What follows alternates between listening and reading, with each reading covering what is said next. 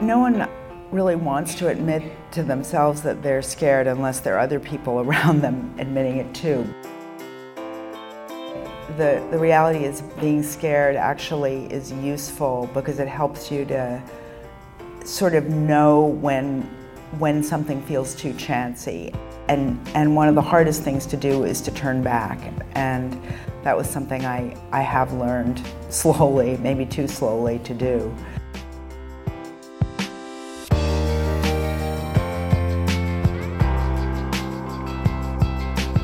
Hello, everyone. I'm Abby Wright. I'm Lisa Cohen. We're coming to you from the Journalism School at Columbia, home of the Alfred I. DuPont Columbia University Awards and many other prestigious journalism prizes, including, of course, the Pulitzers. Welcome to our first episode of On Assignment. Every two weeks, hopefully, we'll be bringing you a conversation we've had with some of the remarkable journalists who passed by Columbia to talk candidly about their reporting with students while on assignment. Folks who stop by the school dig into some of the most challenging and groundbreaking stories of the day, stories we wanted to share with you. So, for our pilot episode, we're excited to go on assignment with a truly extraordinary foreign correspondent.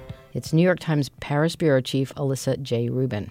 She was here in November because she won our John Chancellor Award, which is a Lifetime Achievement Award for Journalistic Excellence. And then she came the next day and she shared some of her experiences and her thoughts with our students which was incredible. If you read international news in the New York Times, chances are you've seen her byline from places like Iraq, Afghanistan, and France. So she reports a lot about women and, women in Afghanistan, and her most recent work, she published a piece on the very brutal crime, the murder of a woman named Farkhunda. And uh, it really looked at the whole justice system in Afghanistan, which is a place that she's been reporting in since soon after 9 11. For this episode, we invited Jill Abramson, former executive editor of the New York Times, to interview Alissa, her longtime friend and colleague.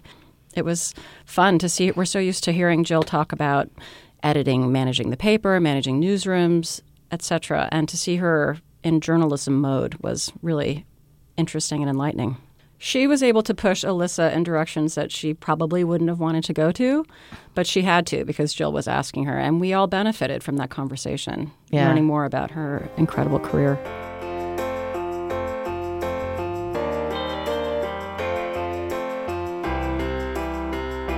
You can actually read some of her stories by checking out the links on our website, onassignmentpodcast.org. Now let's go to Alissa J. Rubin in a rare public conversation with Jill Abramson from November 2015.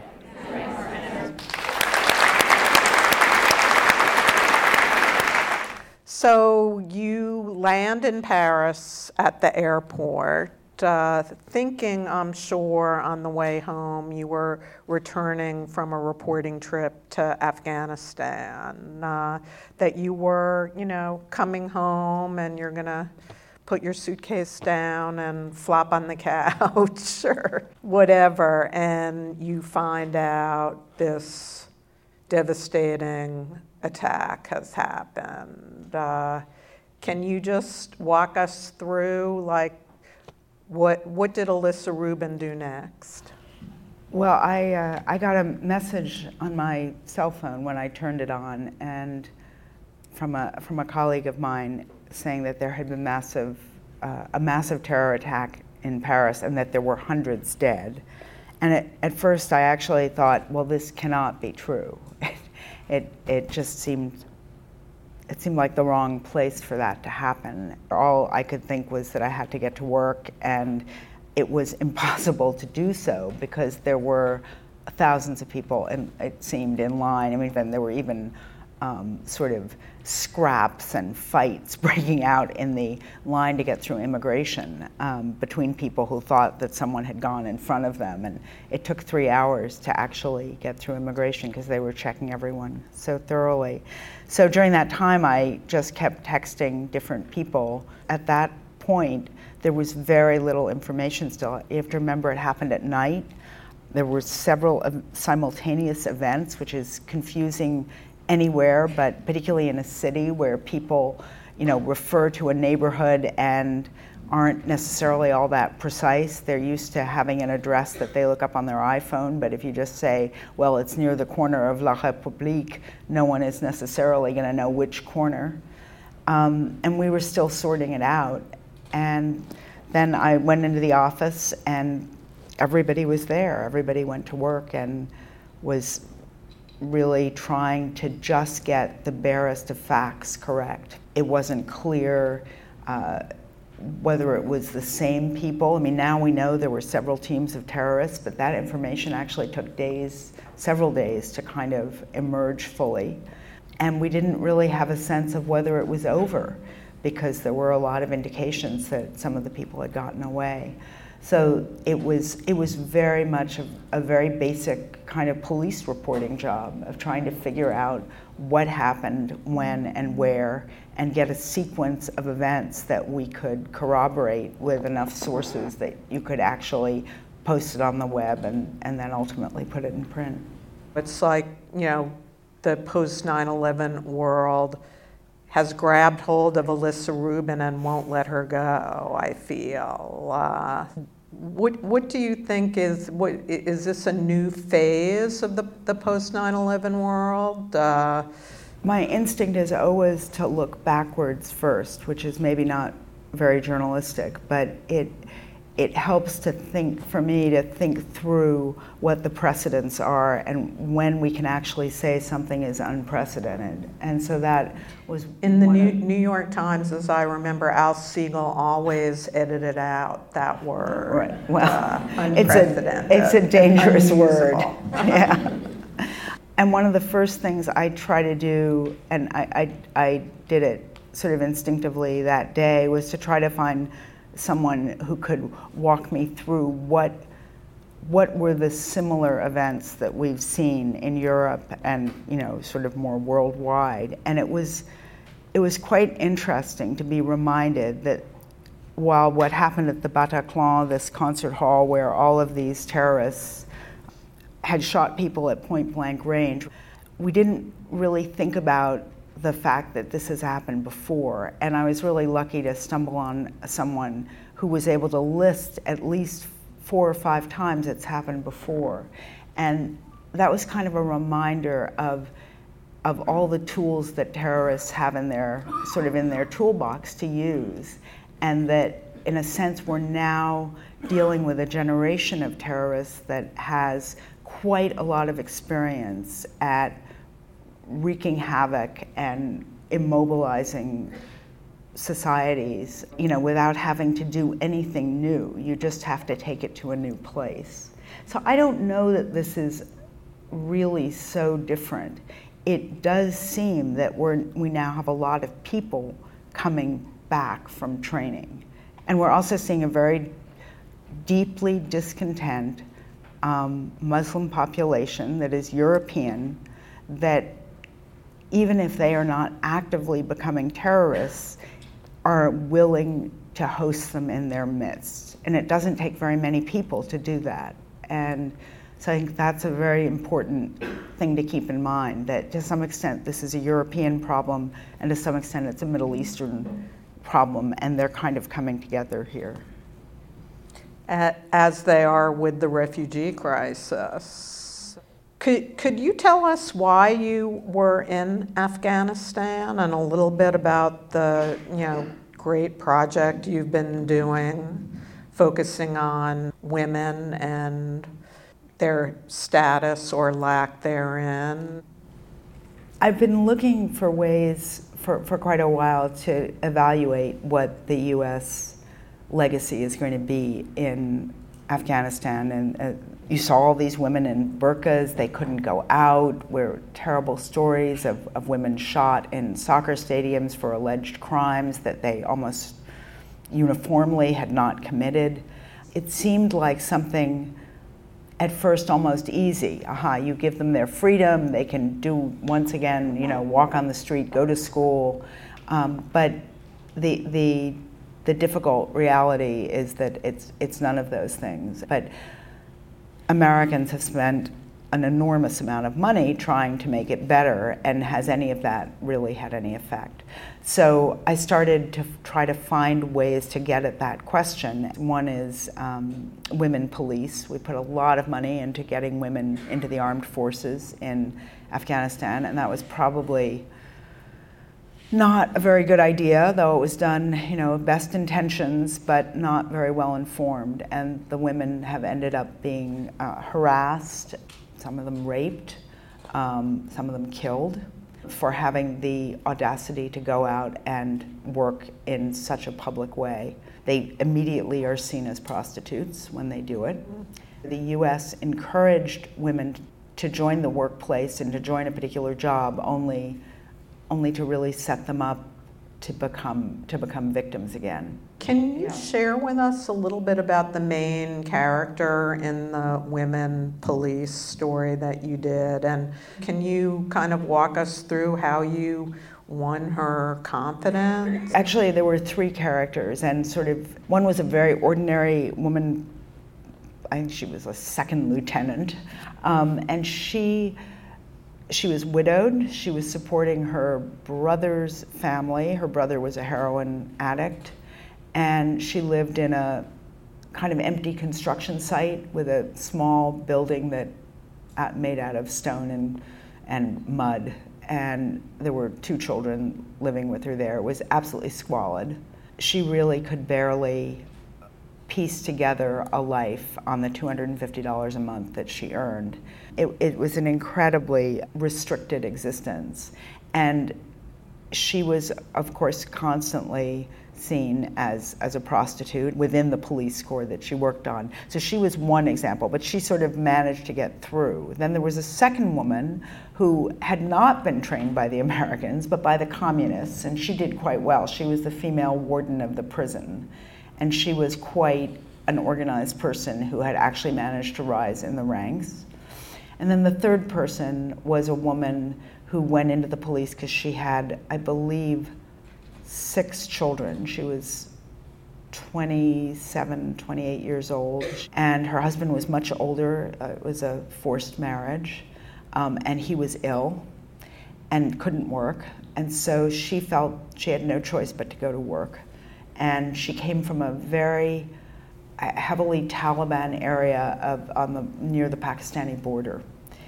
And she went to work in the nearest large city, which is Jalalabad. It's uh, eastern Afghanistan. It's, the, it's this is the area where you know Osama bin Laden was and Tora Bora. It's extremely rugged, and very very few women in the police.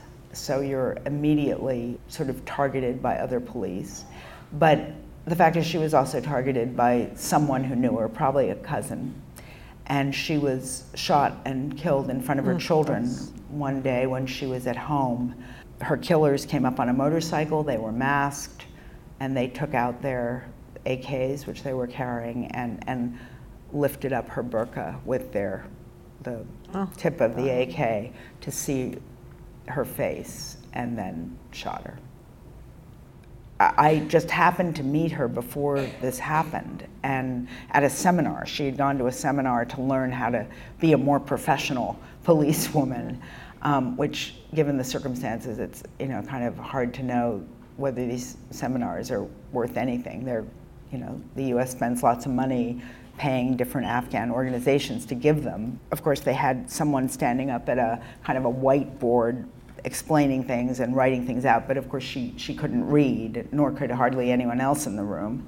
And she was so poor that after I was, my, the photographer I was with and the translator were given lunch at this place where they were holding the seminar.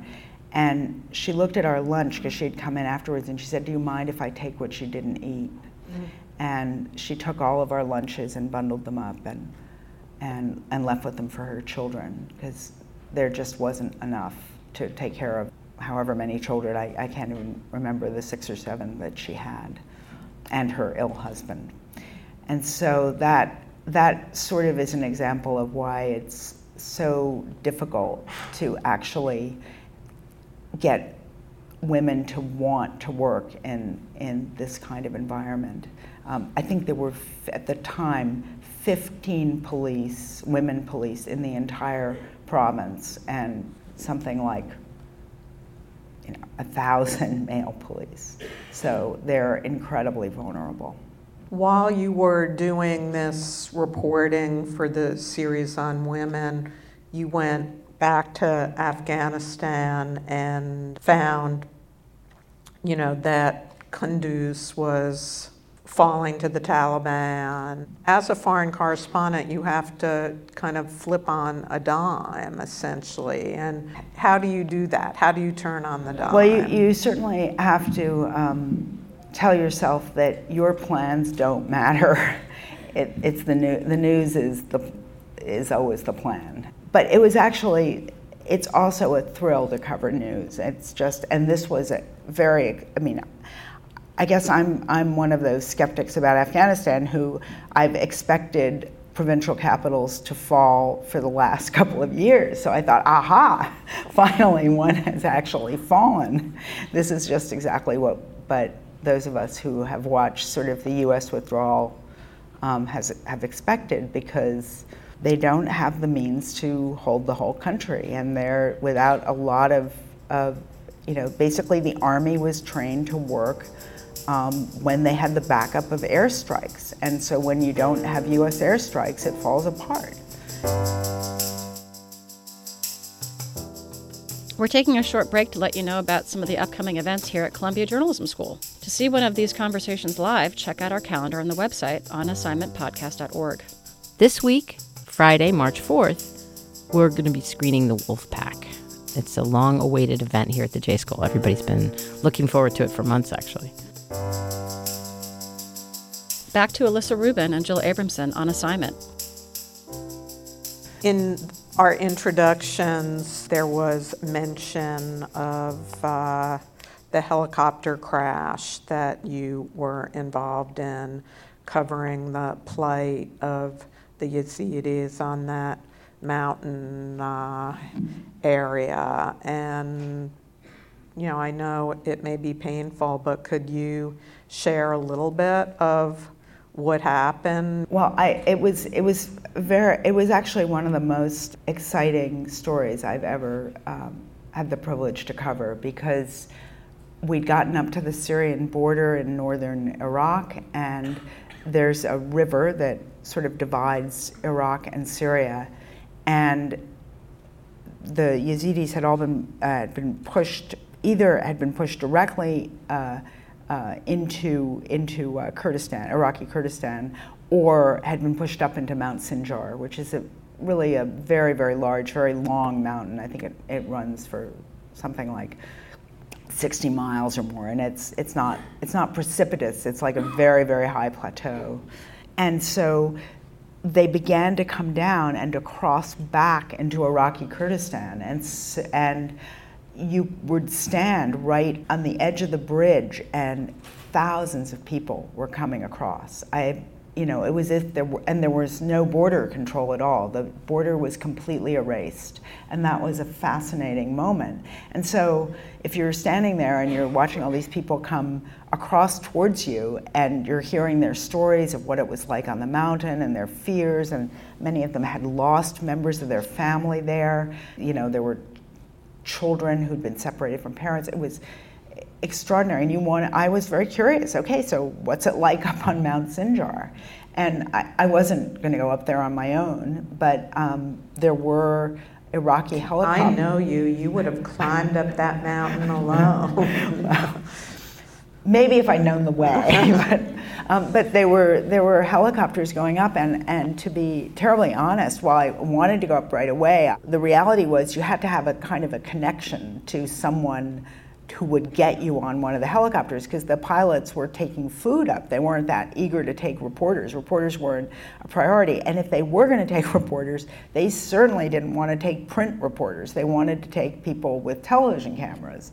So I went through this.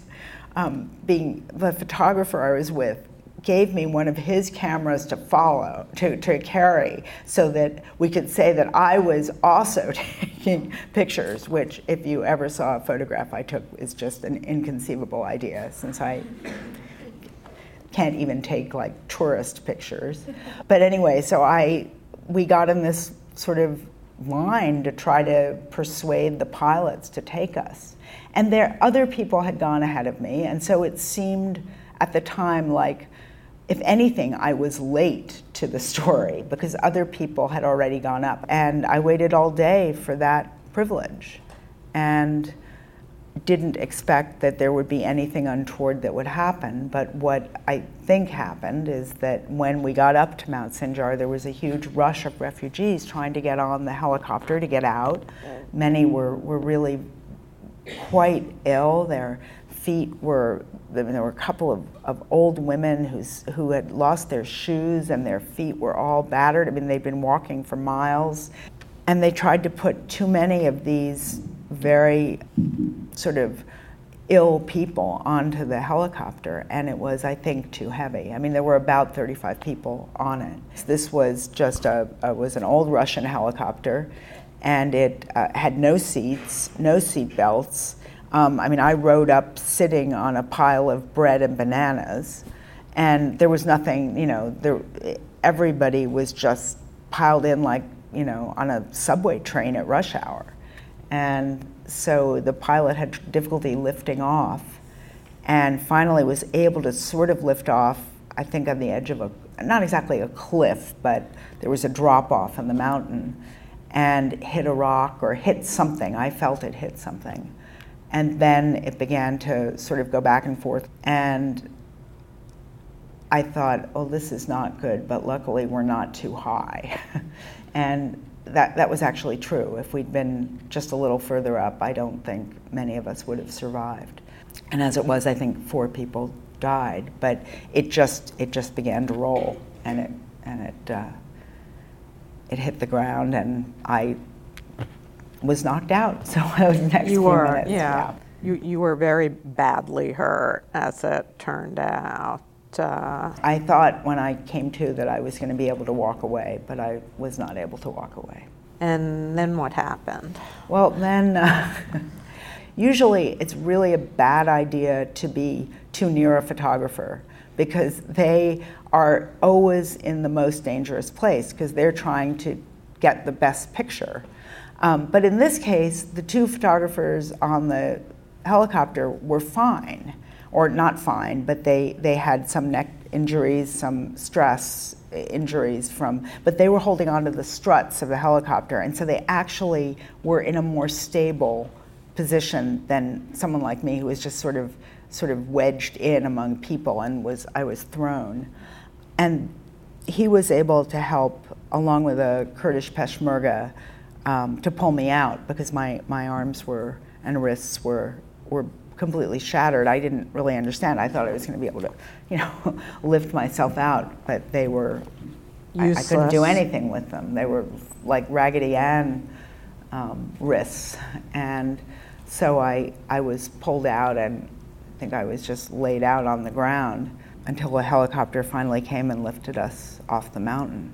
when I came and visited the, the, the Kabul Bureau in 2012, I think, I was really struck by how much of your time, your personal time as the bureau chief, was taken up with worries about security on you know a daily more than daily basis and how do you keep your colleagues safe. Well, I think it's something that, that is more and more a part of the job of people who are in, in war zones. But I think the, what we just saw in Paris suggests that um, we have to broaden our idea of what, what a war zone or a conflict area might be like. So, what, what should one be prepared for? Any of us who've been uh, either bureau chiefs or correspondents in in war zones now spends a huge amount of time on security. The reality is you're not going to be able to tell the story or to write the story or, or, or send it back if something's happened to you. So it's really important to stay alive and to not be injured. And how do you do that? Um, in a place, and how do you also get the story in a place where there are lots of of areas that are no go. And it requires a lot of creativity. We now spend an enormous amount of time planning every single trip. And even sometimes trips, like trips within Kabul, if you or within Baghdad? Are you going to a neighborhood that's a bad neighborhood? Are you going to one where there's known to be uh, kidnapping, terrorist activity, sticky bombs. You know, you do reporting that is maybe completely unrelated initially to your story, but just on, you know, what is happening in the place you're trying to go to. You talk to people there, your, your fixers and translators talk to people there, and you try to get as real time a sense as possible of what you need to be prepared for before you actually plan a trip. There has to be like a careful, almost balancing of how urgent the news value of a story is versus the risk of, of being out. Well, I think there are also really more and more we have to think about how do you get that story without going there and how can you make it as authentic as being there and having huge network of stringers who are local who can give you the information and you can write it. And so they have to be reliable, which is not always easy, and they have to be um, reachable, and they also um, have to be able to to notice the things you need them to notice. You know, you have always been so curious. I remember, you know, when you worked for the Wichita paper and you were, I, I had coffee with you and you were actually buzzing with excitement over the farm bill. and but I think that what drew you to you know go and and and work there was you know this curiosity about the rest of the country and what it would be like. And in some ways, I think of Wichita as your first foreign posting. Uh, Oh, it was certainly my first. Well, we grew up on the Upper West Side. yeah. Well, I, I wish it were that um, thought thoughtful. What really happened was I applied to 45 newspapers and um, many of them in the South, because I thought, well, people write better in the South. They talk better in the South. They write better literature in the South. I want to go to the South. So every tiny paper I, I, applied to, and I had never worked for my college paper. Nobody wanted to hire me. And finally, I managed to get an interview at the newspaper in the South, which was the at the uh, the North Carolina, the Charlotte Observer in North Carolina. And the person who interviewed me looked at me and he said, You know, we just wouldn't hire you even if we. just on sight. just almost on sight. Well, they, they let me come down and um, I paid my way, of course. And they said, You know, we just would never would never hire you because you have no experience and you know we, we don't see any sign of any particular talent. But, um, but there's been, and this was quite horrible, but there's been a big union fight in Wichita, and they've just lost a lot of people. So you might consider trying out there. And so I sent off did. my, and I did. And, um, and so I got a job um, on what was then a staple of Knight Ridder newspapers. It was called Neighbors. And it was like a little insert twice a week, and you covered some aspect of a particular neighborhood, like sanitation or school boards or whatever. And so I did that for a little while. And then I did very happily move on to, to covering wheat, which I really loved. because wheat is actually something that everyone in Kansas has something to say about. so it turned out to be a really, uh, a really great way to get to know a place that was completely strange to me. I had I mean, you could drive forever and there were no traffic lights, and you could. I'd never been to a mall, and I had never. I'd really never eaten fast food, and as a result, I actually started a, a kind of a column for the business section on Wichita as a test market and the test fast food that they would try to sort of get people to react to. And they, I mean, they had whole labs. You could go in and basically eat all day various test items for Pizza Hut or Taco Bell. anyway, it was, it was.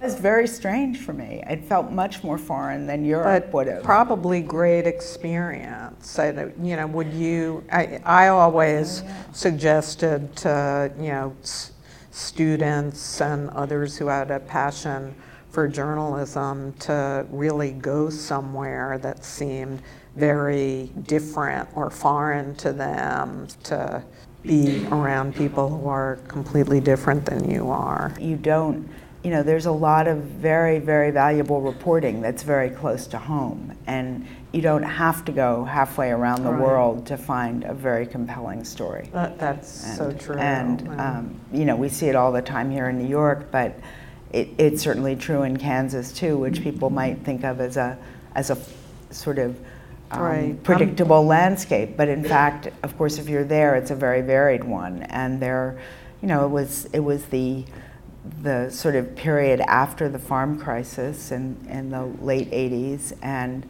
it was a very, very sad place because towns were closing, schools were closing, banks had closed. And that's very much um, a story of the end of an era in America. The, the idea that stories are sometimes hiding in plain sight, I think, is important. And I actually focused one of my Harvard classes uh, on that kind of story, in which uh, you, you are very adept at doing. Well, usually, if you just listen to people, they tell you the stories because you don't always see them. And I mean, I, I certainly don't see them. I rely on, on, on everyone I know that you know they base, people basically generously give you stories every day, and or you somebody asks you a question and you realize you don't know the answer, and then you think, well, maybe that's actually a story, and that's that certainly happens plenty. The kinds of reporting assignments that you've taken on over your career do not neatly fit with, you know, a very full family, personal life. You've had to be away from your wonderful husband for, you know, months and months at a time. That had to be difficult. You know, what are your thoughts about you know, especially balancing conflict and war correspondence with, with life. And yes, I would ask a man that same question. Well, I don't. I, I don't think it's ever easy to um, to do your work kind of wholeheartedly and do anything else at the same time. I mean, I, there are a few very lucky people who manage it, but it's very difficult. But I, I think if you if you want to, particularly if it means being in two different places, it's it's always going to be a a very difficult trade-off, and you're you do lose something, but you can if you make an effort, probably plan it. And I think some some people are doing that more, but it is if you look across foreign correspondence, um, I, I, wouldn't say they're models of, uh, of happy home lives. And that doesn't mean that you can't do it, but it means that you have to put a lot of work into, into making it work and, and a lot of time into um, disciplining yourself to be there uh, a certain amount. And I, I would say I, I, haven't done a particularly good you job. You have a hard that. time tearing yourself away from work. I, that, that was true during the baby days at American Lawyer, though. I, I can remember, um, Alissa, I think you actually slept in the office once. You were Possible. working so late. Possible. I heard you use a word for the first time at last night's award ceremony. You were discussing being scared. The, word scared, I just never associate with you. But, you know, we were also chatting about how you first became post 9 11 war correspondent in Baghdad and how initially you were very reluctant, reluctant and, in fact, quite scared to go there. Well, I, no one, I think, really wants to admit to themselves that they're scared unless there are other people around them admitting it too. But I, the, the reality is being scared actually is useful because it helps you to, to sort of know when when something feels too chancy. And and one of the hardest things to do is to turn back and you have to know when to do that. And that was something I I, I have learned slowly maybe too slowly to do. But um, when I was in I, I, w- I started out in Jordan not in in Iraq. I was kind of our I was sort of the supply person for the Los Angeles Times, making sure that during the bombing um, they had enough food and everything. So we sent it, you know, we knew when the, more or less when the US bombing was going to start. But then when Baghdad fell, I was, I was very ambivalent. I didn't really, I didn't feel confident about going to Iraq. I didn't know what it was like. It seemed like a very you know, completely terra incognita. And so I thought, well, maybe I won't go. And then I was very curious because I began to see all these pictures of, you know, the crowd finally coming out on the street. I mean, this all took place in a 24 hour period. And I decided, okay, I'm just going to go for a week and I can always leave. I'll just say I have to go home.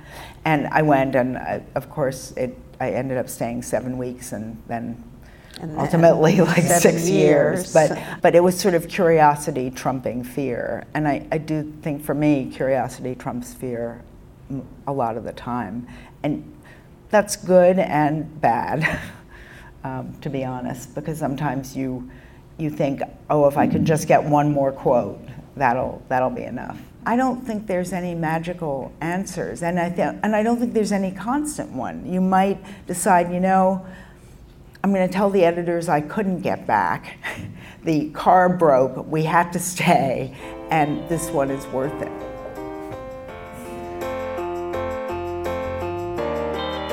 Thank you, everybody. Thank you to Alissa Rubin and Jill Abramson. To read some of Alissa's stories, go to our website, onassignmentpodcast.org. Okay, Lisa, before we go, as part of this gig, running prizes at the journalism school, we see a lot of films, probably more than the average person. Um, we also see them as entries for the DuPonts, mm-hmm. and we see them in this building at Film Fridays. Right. So typically, on an average morning, we have something that one of us has seen that we're parsing the day after. And I do have to recommend um, a film I just watched over the weekend, Jim, the James Foley story on HBO which was a very powerful personal account of the recently deceased uh, freelance journalist James Foley, told from his family members, really a personal story. He's incredibly compelling, of course. Everyone knows who he is. His murder was one of the most public things in recent memory. Um, but I thought it did a really good job of talking about the news business and the work of the foreign correspondent and how it has evolved in, over the last decade following him to the reporting he did in Benghazi and his experiences there, um, how he was naturally drawn to international coverage, to conflict coverage, but also just how the business of doing that kind of reporting has changed so much and how it has left so many vulnerable and really the news gap that we're all experiencing as as readers and viewers here in the US. I do recommend it strongly. It's it's a it's a tough story, but it's a really important one. Is it one of these films where you just a bunch of people just waxing on about a person who by all accounts is you know a real wonderful person. But i mean i certainly walked away thinking he had led an extraordinary life but i it wasn't like oh he was perfect he was this saint-like figure even though he was obviously did a lot of things out of the goodness of his heart. You know an element of naivete and sort of living in the moment. And but also how fast that story changed in Syria, you know, and his experience in Benghazi sort of shaped his worldview when he went into Syria, and and things had changed very quickly. So he was overtaken, and his perception of what was happening there was wrong. Exactly, exactly. It sounds like a great way to tell this issue, to talk about this issue. It's such an important one. On our next episode, we'll go on assignment with Alex Gibney, the award winning filmmaker who made the documentary Going Clear, we had him here last year to watch the film and talk about it afterwards, and then he went on to win a DuPont Award this year. It's such a brave act uh, to take on Scientology, and uh, I'm really looking forward to hearing what he has to say. Yeah, from the award winning and prolific Alex Gibney. Yeah. Right. We'd have a page with his links on it, but we'd never finish it. So, Okay, that's it for this episode. On Assignment is produced by Asta Chaturvedi. Thanks to our funders, Jesse Ball DuPont Fund, to Columbia, and our amazing DuPont Fellows, Dan Litke, Erica Glass, and Laura Brickman. Our music is by Dylan Nowick. What's the last great story that you watched or heard? Let us know what you think on Twitter at On Assignment Pod. Or find us individually at Lisa R. Cohen or at Abi Wright and Y. That's ABI. Until next time, everybody,